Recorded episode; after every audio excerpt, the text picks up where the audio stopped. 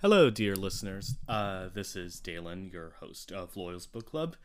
Thank you for getting us to 1.3k listens to the podcast, especially in our absence. This month of October, coming into November, has been very busy.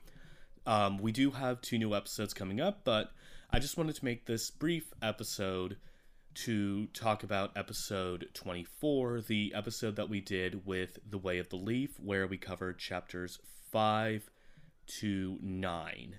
So there had been a bit of time where I was not able to access the files that had been sent to me, and the files got accidentally deleted. And so if you do want to listen to episode 24, I will have that linked in the bio. It is still on YouTube. It is a fantastic episode. I will note, um, we do delve into full spoilers towards the end of the episode, but it is definitely worth the listen to.